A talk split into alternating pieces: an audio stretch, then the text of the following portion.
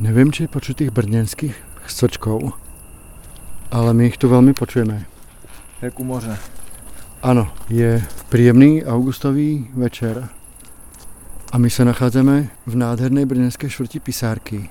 Michal, který tu so mnou, má kľúče od úžasnej Vily Vital. Počúvate Košer podcast denníka N a my ideme dnu. Poďte s nami.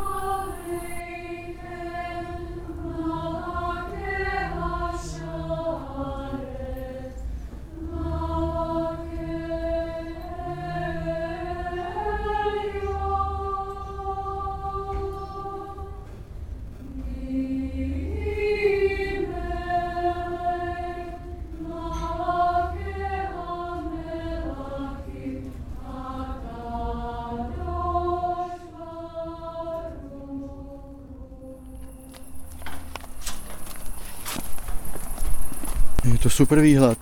Teda nevím kam, ale Michal to bude vědět. My jsme teda zvošli cez bráničku Vili Vital. Je to tma. Světíme si mobilom. A pozeráme se na malinké světělka. Kam se to pozeráme teraz vlastně? My jsme teďka vy- vystoupali po několika schůdcích na terasu Vili Vital, která je orientovaná oproti vlastně tomu vstupu z Hroznové ulice směrem do Pisáreckého údolí, takže teďka se vlastně můžeme krásně kochat jako pohledem do údolí řeky Svratky. Ten výhled v době, kdy tu žili majitelé, rodina Vitalová, kdy si v roce 1932 tu vilu postavili, tak byl trošku jiný, byl oproštěný tady od těch dopravních staveb, které tu vznikly jako v poslední době, ale v zásadě to pořád jako má tu atmosféru toho jako velmi od města v přírodě ukrytého vlastně údolí té řeky Svratky. Keď pověš Vila Vital, to zní tak jako nějaká oceliarská rodina, alebo tak? Ocelářská rodina to nebyla, ale byla to brněnská židovská rodina, teda původem z Břeclavy nebo z Halanžhota, kde se Johann Vital a jeho bratr Adolf narodili v 70. letech 19. století a odkud pak přišli vlastně do Brna a Vitalovi, když se řekne moravský Manchester, tak eh, o Brnu, tak eh, většině lidem se vybaví právě textilky, továrny na vlněný zboží, kterých tu byla celá řada. S nimi spojený rodiny Levber, Tugendhat, Šťastný, Hecht, eh, Engelsmann a a řada dalších. A oni byli rivali mezi sebou? A tak v zásadě se to taky tak může brát, ale píše to byli lidi, kteří společně studovali na zdejší průmyslové textilní škole, kteří byli združeni v řadě společných spolcích, včetně třeba obchodní a živnostenské komory. Byli to lidi, kteří mnohdy se scházeli ve stejné synagoze a tak dále, takže spíš než konkurenti bych je nazval jako Partneři. partneři a lidi, kteří i mezi sebou vlastně jejich děti se třeba navzájem brali, že jo a lidi, kteří určitě usilovali o to, aby ten moravský Manchester a ten brněnský vlastně vlnařský průmysl byl konkurenceschopný s těmi ostatními Manchestery v Evropě. Takže, ale chtěl jsem říct, že tyhle ty ikonické rodiny spojené s tím vlnařským průmyslem a továrnami, kde se to textilní zboží a, a vlnařství vlastně vyrábělo, zpracovávalo, tak eh, to je jedna kapitola. Tenhle průmysl na sebe v Brně navazoval i řadu dalších odvětví včetně samozřejmě obchodu s tím textilním zbožím a Vitalovi k ním patřili, takže oni byli obchodníci s textilním zbožím. Oni měli svůj obchod vlastně s, nejprve s, zá, se zástěrami a potom třeba i s dětskou konfesí a podobně na Josefské ulici v Brně. A tu vlastně my stojíme na nějaké terasce. Je to taká pekná teraska před tou vilou. A ono je tu celkom tma, ale vidno, že pod nami je hrozně veľa zeleně. To je veľa stromů, že to je nějaký park, alebo čo to je, lesík. Dneska už je to takový asi zarostlý, jako za- zarostlá zahrada, ale ta vila stojí se v, jako od, odstupu od uliční čáry z Hroznové ulice, kde je vstup a za sebou směrem do toho Pisáreckého údolí má poměrně rozsáhlou zahradu, takovou kaskádovitou, ještě se do ní můžeme podívat. Ona je poměrně hodně zachovaná, i když zarostlá a součástí té zahradní kompozice té vily Vital byl i bazén, který je tady dochovaný dodnes. Wow, jinak toto je taká tereska úplně ideálna na nějakou jogu. Robíte jogu a máte super výhled na Brno a potom ještě si chcete zaplávat na bazén. Cool. Nevím teda, či to Vítalovi praktikovali, ale bylo by to pekné. Nevím, jestli jogu, ale roste tady teďka víno, nedáme si? Už jste si dali, že? Strašně Ochutnáme ho, či je dobré. Biele. Celkom bude, sladké. Tak projdeme to tady s vodem. Hele, a kdo to vlastně postavil, tuto vilu? Tu vilu Johann Vital se svým bratrem Adolfem založili v roce 1900 svoji vlastní teda firmu Breeder Vital, bratři Vitalové, právě zaměřenou na vlastně ten obchod s textilním zbožím, hlavně s tou dětskou konfesí později. A tím, co ten Adolf se svojí ženou bydlel na dnešní ulici Antonína Slavíka, kde měli svůj vlastní dům, nájemní dům, takový neorenesanční, tak Johann se svojí ženou Friderikou si v roce 1932 nechali postavit tady tuhle tu vilu podle projektu židovského brněnského architekta Heinricha Bluma. A my teď stojíme pod terasou. Ta vila je vlastně z ulice jednopatrová nebo dvoupatrová z úrovně vlastně toho pisáreckého údolí ze, ze zahrady, vlastně třípatrová. To je vlastně taky terasovitý pozemok, že? Je to vlastně v, no, v takovém vlastně svahu. To je pro každého architekta dost velký challenge, to není úplně jednoduché postavit není, v takovém terénu. Ten Blum se s tím nějakým způsobem vypořádával tím, že vlastně tady do toho vlastně sníženého přízemí nebo sníženého patra vlastně vložil to technické zázemí celé té stavby. A my teď budeme vstupovat do té vily právě skrz vstup do toho technického zázemí a sklepení a vlastně takový jako servisní prostory nad eh, vchodem, nad vstupem.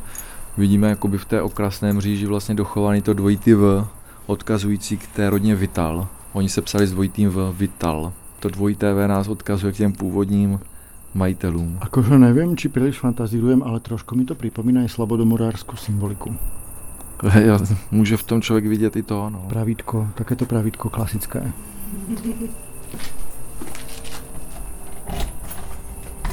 Tak má to tady takovou... Vo vnútri se zasvětilo záhadně, keď si tam vložil kluč. Tak to, to je skvělé. A možná, možná budeme muset vstupovat jinudy. To by mohli natočit i Stranger Things.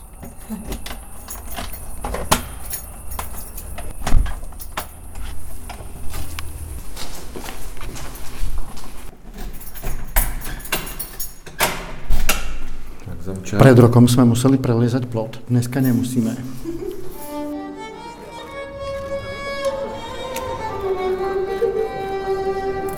My jsme v tom sníženém patře, takže tady jsou vlastně takový jako sklepní koje nebo sklepy a, a bývalý servisní nebo úložní prostory vlastně a technický zázemí té vily tady za těmi vlastně autentickými kovovými dveřmi tak je bývalý prostor vlastně kotelny, a vzduchotechniky, která jo, je to... jak si tady ještě může představit, že nějaký ten kotel a uhlí, který vlastně tu, tu vilu vytápěli a až na ten kotel vlastně jsou všechny ty prvky a ty prostory tak nějak vlastně zachovány. A čo je zajímavé, čo mi toto připomíná, my jsme teraz také vlastně jako keby kotolní, tak trochu mi to připomíná mikve v Košiciach. Tam je taky židovský košický dvor vo velmi zlom stave.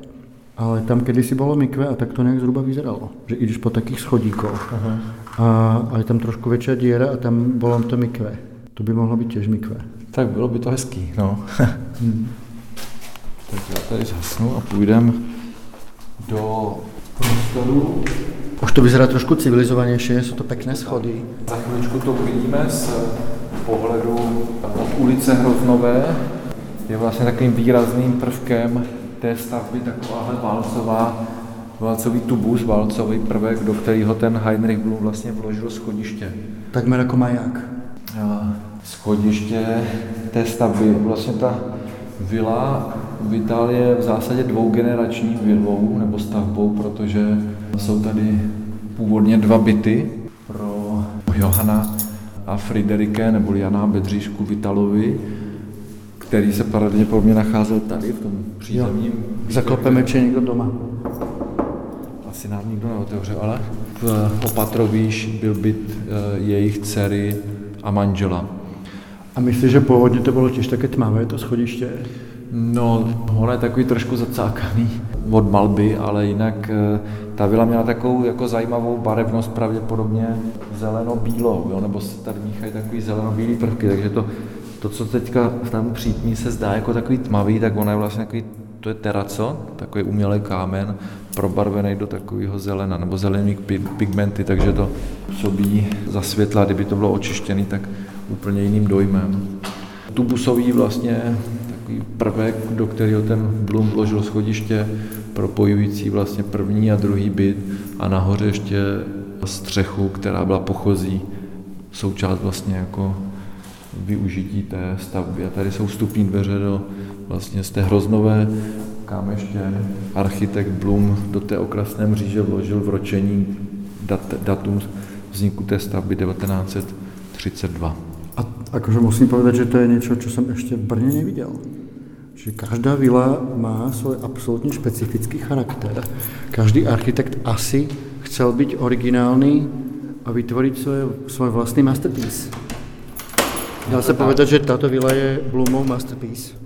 Určitě to je jedna z eh, vil, který Blum v Brně vytvořil. Tuším, že má dvě ještě další v Brně a bez pochyby každou pojímal specifickým způsobem a, a způsobem i pro využití té, těch klientů, kterým objekt stavil, takže tady je hlavně vidět, že to je vlastně dvougenerační stavba.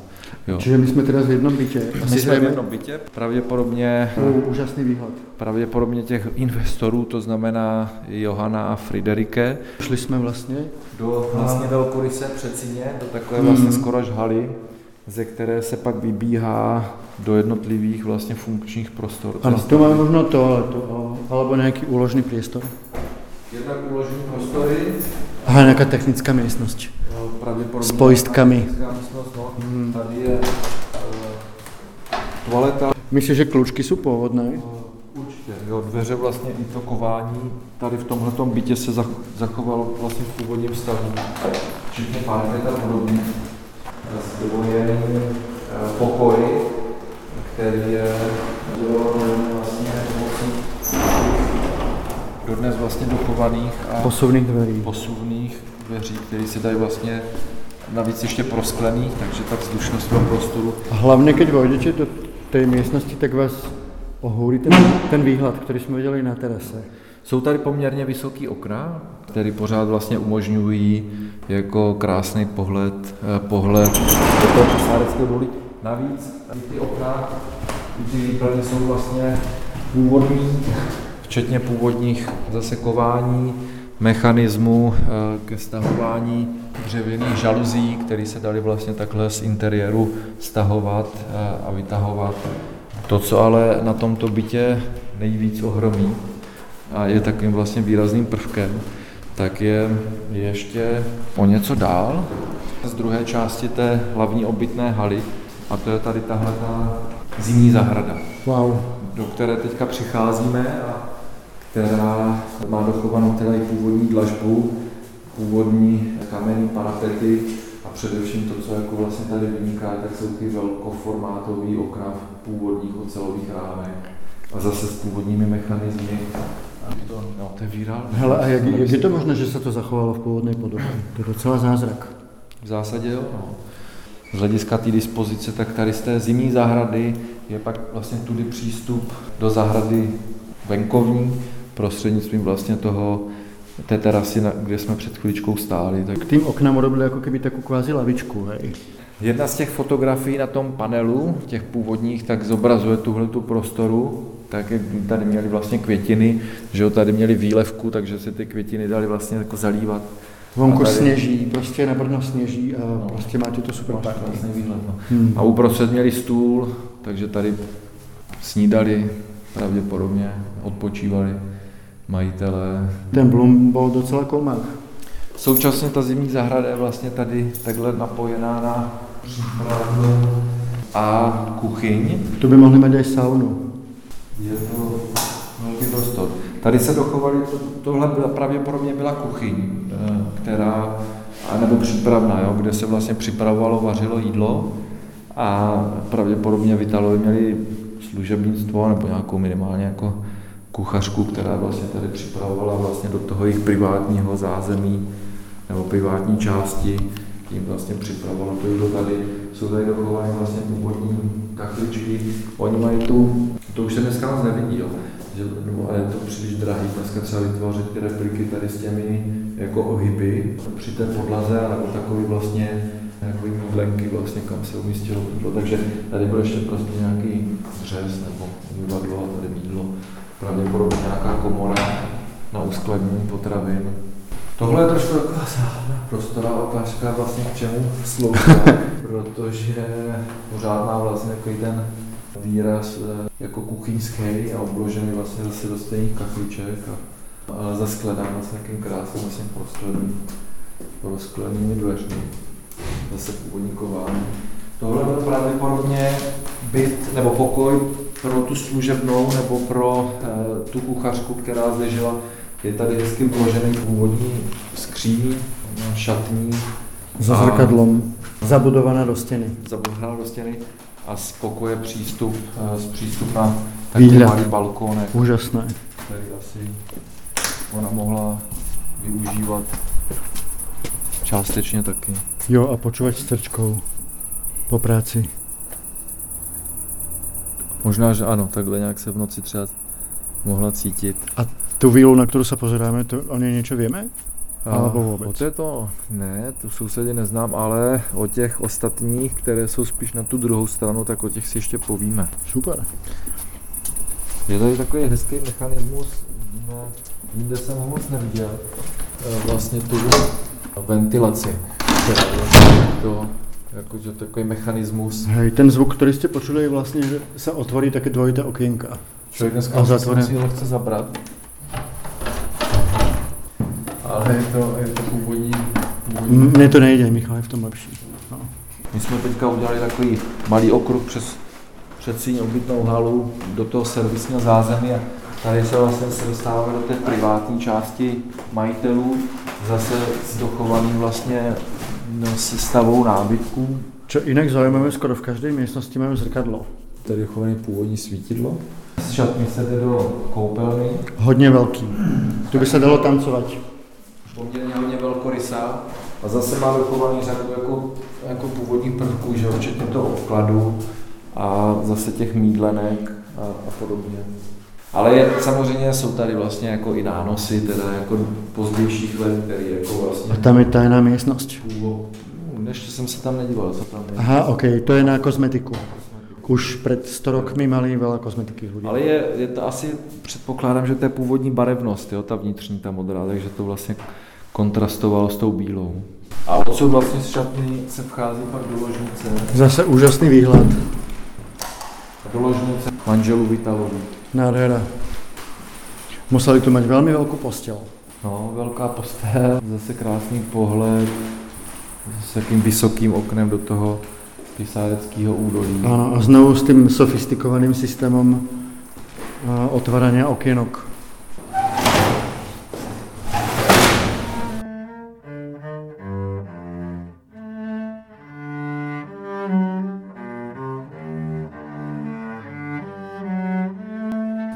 Vitalovi tady bydleli vlastně od, to, od chvíle, kdy si ten dům postavili v roce 1932, logicky s ohledem na jejich židovský původ a, a s, vzhledem k tomu, že oni neopustili Československo před nacistickou okupací, tak vlastně ten, tu svoji stavbu tady mohli využívat jenom do roku 1939, kdy po nacistické okupaci samozřejmě jak eh, jejich firma Breeder Vital, tak i ta vila byla arizovaná a Johann s Friderikou byli deportováni do koncentračního tábora. Nejdřív do Terezína, v Terezíně Johann Vital zemřel a Friderika byla ještě deportována dál, myslím si, že do Treblinky, jestli se nepletu, tam byla zavražděna.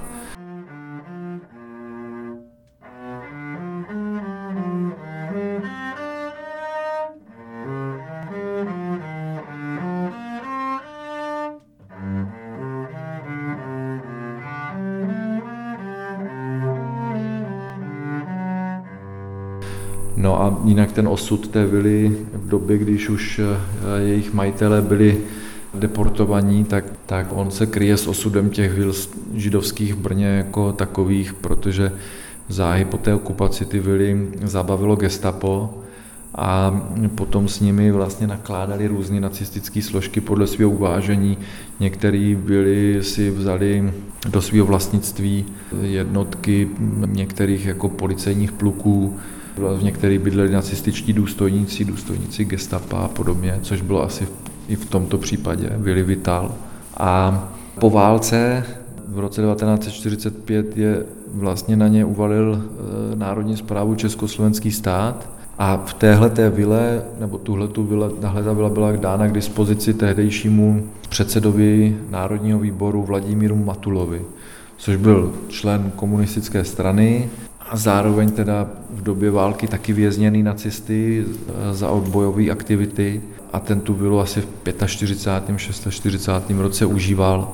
Poté byla úplně znárodněná a vlastně ten horní byt, kde bydlela vlastně dcera Johana a Frideriky, tak byl předělený na dva. Takže dneska vlastně v té vile jsou čtyři byty a mělo je ve vlastnictví město Brno a má dodnes. A je ve správě městské části Brno střed a ta vila se dochovala jako vhodně, jako moc se do ní neinvestovalo a dochovala se teda díky tomu taky jako vlastně v tom stavu, že jsou ty autentické prvky tady v nadměrný míře. V současné době městská část Brno střed připravuje obnovu a celkovou rekonstrukci té stavby, takže doufám, že když se zase střetneme příští rok na Štetlu, tak eh, už to bude stát lešení. A z rodiny Vitálových nikdo neprežil? No z té strany Johana a Frideriky pravděpodobně ne, ale ze strany toho bratra Adolfa ano a tito potomci tady vlastně v rámci festivalu Štetl jsou. Bylo by nespravodlivé, kdyby jsem se tě neopýtal na osud architekta Bluma. No to je taky zajímavý, protože už jsme si povídali v minulém podcastu Steinerovi a o těch dalších brněnských židovských architektech, kteří tady působili v těch 20. a 30. letech a řadě z nich se podařilo Československo opustit před okupací, ale někteří tu zůstali a Blum byl jeden z nich a vlastně ten osud je podobný jako Vitalových, takže on byl taky deportovaný, tuším, že dokonce stejným transportem jako Vitalovi do Terezína a později, myslím si, že do Osvětím, jestli se nepletu, tam byl zavražděný. Takže vlastně osud tohoto architekta, jednoho z takových, takových výraznějších brněnských, tak je tak končí právě holokaustem. No, úžasná byla taky smutný příběh. Vlastně celý čas, co jsme tu, počas této noci v té tmě, tak si člověk tak trochu představuje, že aké to tu bylo, když tu ty obyvatelé žili, aké to tu mohlo být chvíli veselé, aké to tu bylo, když ten architekt to postavil a kontroloval a ukazoval to potom majitelům, že pozrite se, aké jsem vám to pěkně urobil. Tak teď se bude asi psát nějaký, nebo už se píše jiný příběh té stavby, no a doufejme, že bude pozitivnější a že ta stavba především bude obnovena do té původní podoby a krásy. No. To bych jí přál. Tak možno se tu o rok stretneme na Štetlfestě znovu. Dobre, ale to ještě není všetko. Ještě nevypínajte. Košer podcast.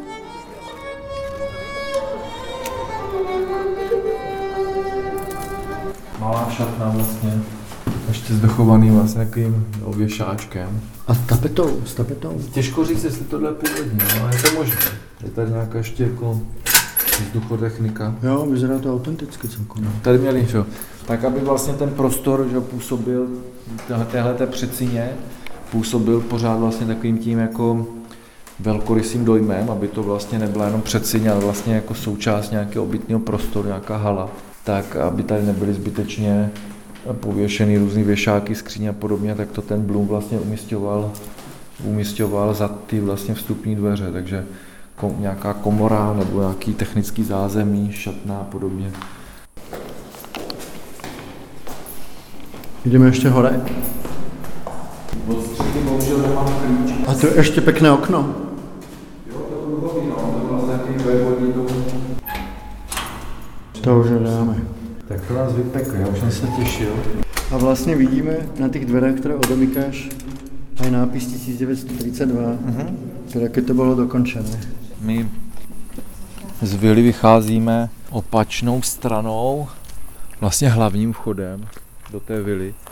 Teď ještě to tak hezky jako svítí, tak to má takový pěkný pohled. Krásně vlastně vidět ta tubusová vstupní hala s tím kulatým oknem ještě nahoře. A zároveň vlastně ještě jako tady napravo od ní vlastně nějaký přístavek s dvěma garážema, takže ukazuje to i na to, že vlastně pravděpodobně obě ty rodiny, Johan a Friderike a jejich dcera vlastně měli už v té době automobily a tady je garážovali a touto pořád vlastně příjezdovou cestou vyjížděli, vyjížděli do Hroznové.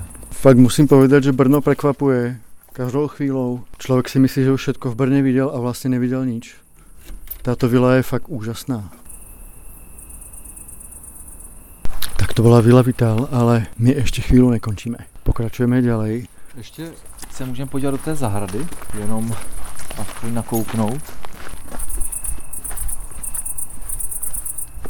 Teď od toho půlkruhového, vlastně půlkruhové terasy scházíme po několika schodech vlastně níž do zahrady Vitalový. Ta zahrada, jak je vidno, vlastně má takový kaskádovitý průběh. Jednotlivý ty terasy jsou pochozí prostřednictvím několika tady schodů. Tady scházíme do té druhé úrovně, do té druhé kaskády, kde se jednak vlastně napravo dochovala vlastně taková konstrukce, kde pravděpodobně byly plazivy nějaký růže nebo e, nějaký jiný popínavý rostliny, takže to vlastně vytvářelo vlastně takovou jako takový nádherný vlastně prvek v té zahradě, že jo, když si to člověk představí, jak to vlastně bylo průchozí a plazily se tady nějaké růže nebo nějaký jako jiný rostliny. A tady na protější straně je pak vstup do toho původního bazénu Vitalový, který je tady vlastně dochovaný do dne. Asi už bych se v něm teďka nekoupal, ale... Je tam nějaká voda, že jo? Je, je. Kapažurina. Pořád je to vlastně té původní, vlastně v původní objemu a původní konstrukce vlastně dochovaný bazén, kde se Vitalovi koupali. A ten bazén je téměř osově orientovaný pohledem na boční stěnu vily, kolem níž jsme přicházeli sem na Hroznou 39, kterou teďka můžeme vidět jenom tak jako v boku. To je vila Minz, vila, kterou si tady postavil jako jednu z prvních, nebo neli první, na té straně žlutého kopce, Eduard Minz, což byl ředitel České banky Union. My už jsme si v minulém podcastu představovali částečně Ernsta Wiesnera a zastavovali jsme se objektu Českého rozhlasu, bývalé České banky Union, která vznikla v letech 1923 až 25 a ředitel právě České banky Union byl Eduard Minz, brněnský židovský obyvatel, poměrně movitý a v době, kdy se dokončovala banka, které on řediteloval, šéfoval, tak u Ernsta Wiesnera si objednal stavbu i své vily tady v téhleté lokalitě. Takže to byla první vila, která tu vznikla a následovaly všechny další, včetně vily Vital. Ten kontext těch staveb tady je poměrně zajímavý. Wiesner na téměř jedné ulici má tři stavby. Jednu tuto, vilu Minz, Osudy samozřejmě těch židovských majitelů je taky poměrně tragický. Eduard Minz zemřel po okupaci, jeho žena byla deportována do koncentračního tábora. Vila se samozřejmě zabavena gestapem a ten osud 20. století je podobný. Ale na stejné ulici je ještě o něco mladší ze závěru 20.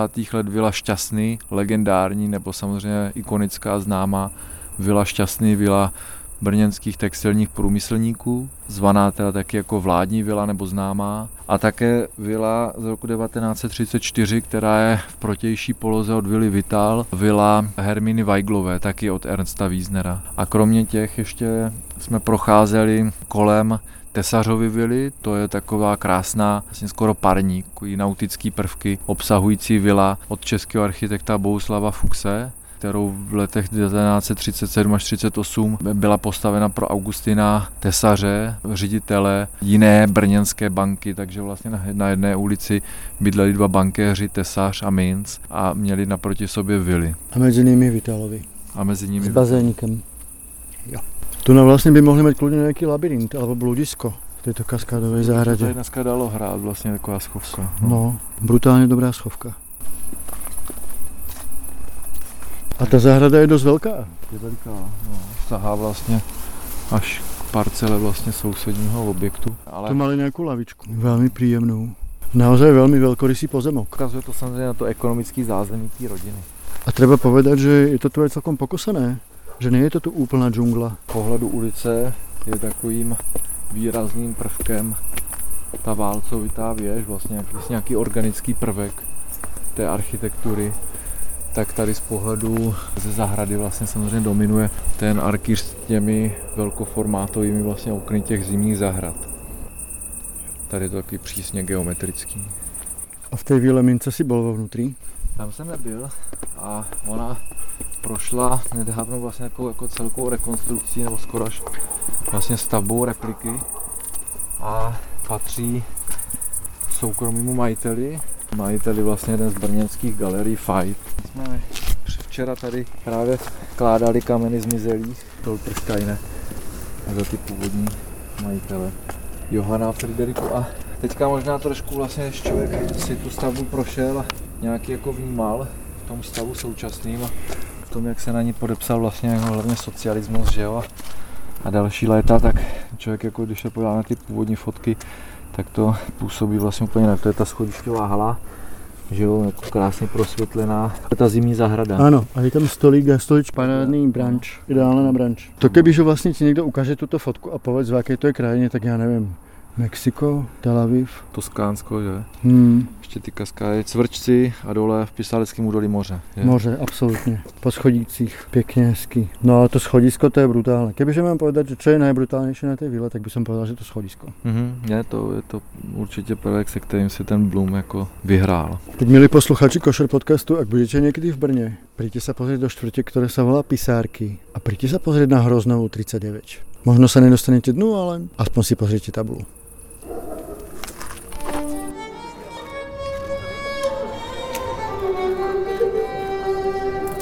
Cestou do mesta prechádzame teraz okolo veľmi zaujímavej vily, také oblukovej. Čo je to zač? No takzvaná Tesařova vila, vila která, která si, kterou si nechal postavit Augustin Tesař, ředitel Jeden banky. z těch bankářů. Jo. Tady naproti Vila Minz, Eduard Minz, ředitel České banky Union a tady Augustin Tesař, ředitel, tuším, živnostenské banky. Takže Oproti sebe. Dva bankéři bydlící naproti sobě, ale ne příliš dlouho, protože Tesařova vila byla dokončena v roce 38 a v roce 39 už vlastně Eduard Minz, soused kvůli židovskému původu, jednak zemřel záhy po, protektora, po vzniku protektorátu a jednak vlastně pak ta jeho žena byla deportována do koncentračního tábora, takže Moc si to neužili. teda. příliš dlouho sousedé nebyli. A je to teda krásná stavba, taková jako typický, typický rukopis architekta Bouslava Fuchse. Takým jako vlastně to tak působí takým nautickým dojmem, jako parníková stavba. No. Ještě nahoře je teda obrovská vlastně pochozí terasa, jo, kterou ti majitele mohli užívat, ale to, je, to má většina tady těch vil přístup vlastně i na střechu, na nějakou pochozí, rovnou terasu, kde většinou třeba byla i sprcha, nějaký vlastně jako sluneční lázně v podstatě. A príbeh nekončí, lebo my sme vlastne teraz prešli okolo absolútne slávnej brněnskej vily Šťastný, ktorá vlastne ako jediná Tak sa dá do nej v podstate normálne ísť. Je to eh, jedna z mála, no. Dneska už těch přístupných byl je více. Kromě šťastný Tugendhat, Levber, Hej. Jurkovičova. Ale myslím v tejto štvrti. této čtvrti, no.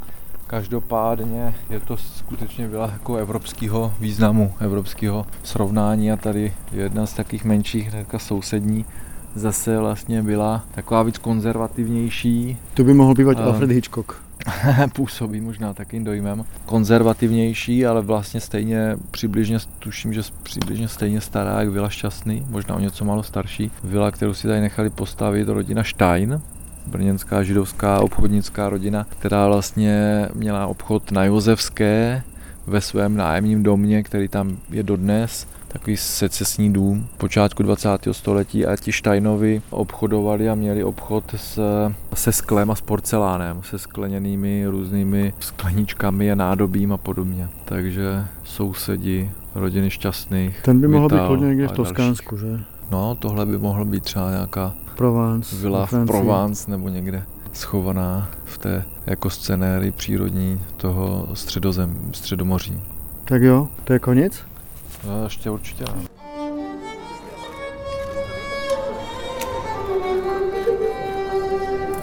Tohle je vila Hugo Hechta. Hugo Hecht. O něm jsme se minulý týden Bavili v minulém podcastu Hugo Hechtovi jako zadavateli tří činžovních domů. Endre Steinera. Architekta Endre Steinera. A teďka vlastně přicházíme k vile Hugo Hechta.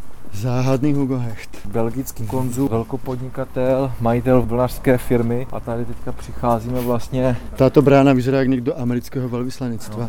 Kde jsme v Bagdádu. no nebo bohužel to není americký velvyslanec, ale ruské, ruská ambasáda, ruský konzulát, takže Pro Bůh. oni si ju vlastně tu vilu samozřejmě zabavilo gestapo v roce 39 nebo 40 a potom v ní bylo umístěný velitelství policejního pluku Meren, nacistického vlastně policejního pluku. Takže tady jsou dochované fotografie vlastně z dobroby protektorátu, jak tu stojí nacistická stráž a z interiéru vlastně z nějaké kanceláře, kde jsou portréty Hitlera a myslím si, že Goebbelse a dalších těch nacistických pohlavárů už z období protektorátu a v roce 45 vlastně si vzal sovětský svaz jako svůj vlastně konzulát. Suvenýr. A tak nějaký mají dodnes, že jo abyste si představili, hej, my teda stojíme před takovou velmi velkou posuvnou bránou, skutečně jako keď já nevím, vcházíte na nějaké velvyslanectvo v Bagdadě alebo v Damašku. Ale zase to vlastně obrovská monumentální vila, Vyzerá trošku vlastně, jako hrádeček. No, ekonomický zázemí to majitele a s takým vlastně zase samostatným příjezdem, jo, z boku, tak aby majitel Hugo Hecht vlastně mohl takhle triumfální bránou přijet a přistoupit vlastně pak do, toho, do, toho, do těch svých obytných prostor. Tady, že, tady se nacházelo vlastně zase zázemí, nějaký servisní zázemí té stavby, takže tady pravděpodobně byly, byly byty zahradníka, šoféra a další vlastně jako toho servisního zázemí té stavby, tak aby se nemusel nacházet vlastně v té společenské a privátní části té stavby.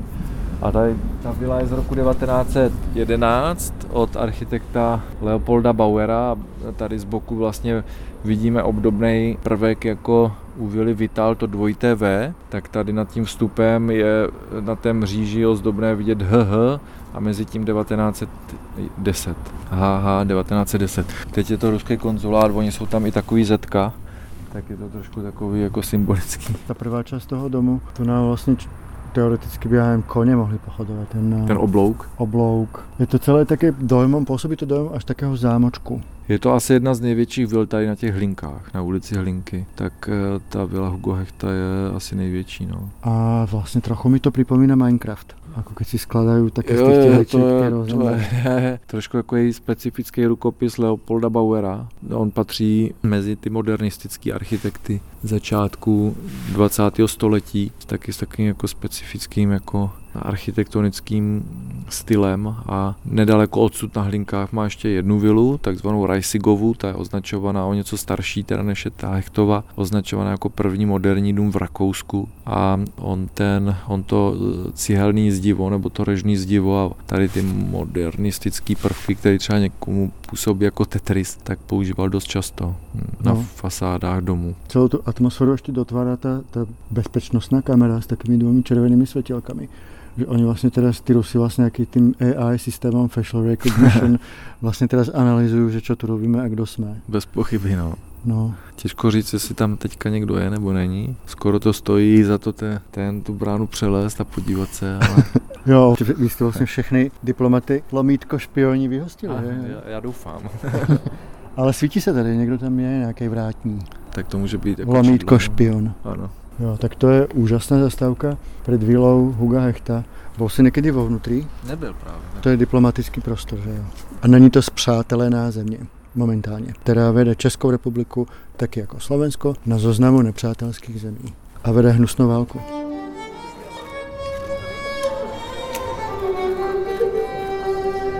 A tady vlastně, já jsem to zapomněl, že to tady je, já jsem na to zapomněl, že jsem se to, to jsem umístěval. Tady je vlastně, to jsou ty fotky, té vily Hugo Hechta z období protektorátu. Takže kdy tady působila ta, ten nacistický policejní pluk takže tady vidíte vlastně, že ten věz tím vlastně nějakým nacistickým dozorcem, že auto nějakého toho nacistického pohlavára a jedna z těch kanceláří vlastně v interiéru té vily s portrétem Hitlera, Geringa a dalších teda pohlavárů. No. Hele, a tu se píše něco o vile Hedvigy Ornsteinové. Jo, tak to je tato, Hedvika Ornsteinová. My jsme kolem ní procházeli, když jsme šli z Hro- Hroznovou ulicí. Ta vila je dneska součástí speciální školy, ale je to jedna z nejstarších vil tady na Hlinkách z roku 1871 a ona je teda dneska v trošku blbým stavu. Tady nad vstupem je iniciál HO, Hedvika Onštejnová, to byla původní majitelka, to je ona. A ona teda, tady jsou její dokumenty, fotografie, dokumenty, kdy si už jako po vzniku protektorátu musela žádat o legitimaci, takže vlastně byly vedeny všechny údaje, včetně fotografie a už ty protektorátní úřady ty, ty židovský obyvatele z rasových důvodů nebo na základě teda těch pokynů, které oni měli, tak eh, vždycky označovali tím červeným razítkem J jako Jude. A Hedvika Ornsteinová byla taky deportována do koncentračního tábora, zahynula, takže ten její osud vlastně je taky tragický a stav té byly tomu nasvědčuje dodnes. No. Tady je takový pohled do toho pisáreckého do té ulice Hlinky, že jo, tady budoucí areál výstaviště cukrovár Viktora Bauera a tady řada těch vil, jako těch starších ještě postavených třeba do začátku první světé války, tohle ta vila Hugo Hechta, že jo, vlastně, takže v podstatě vidět, že to je největší stavba těch jednotlivých vil. Takže tady vlastně stavení ještě budoucí vlastně pro tu vilu Šťastný nebo Vitál a další vlastně, kterými jsme si prošli, které jsou až těch 20. a 30. let. To byly úžasné vily na písárkách. Jsme si v loňském roce prošli, že jo, část Masarykovy čtvrti. Teraz nám nepršalo. Tak teď jsme si prošli tu druhou půlku ulice Hlinky a Masarykovy čtvrti od Vily Vitál až po tady vilu Hugo Hechta. Takže Michal, já ti velmi pěkně děkuji, že jsi si našel na mě čas v takejto neskoré hodině a že si nás prevádzal takými unikátnymi místami v Brně. Počúvali ste Košer podcast denníka N a svetom famóznych víl židovských majiteľov Brna nás prevádzal Michal Doležal. Pekný týždeň, šauatov.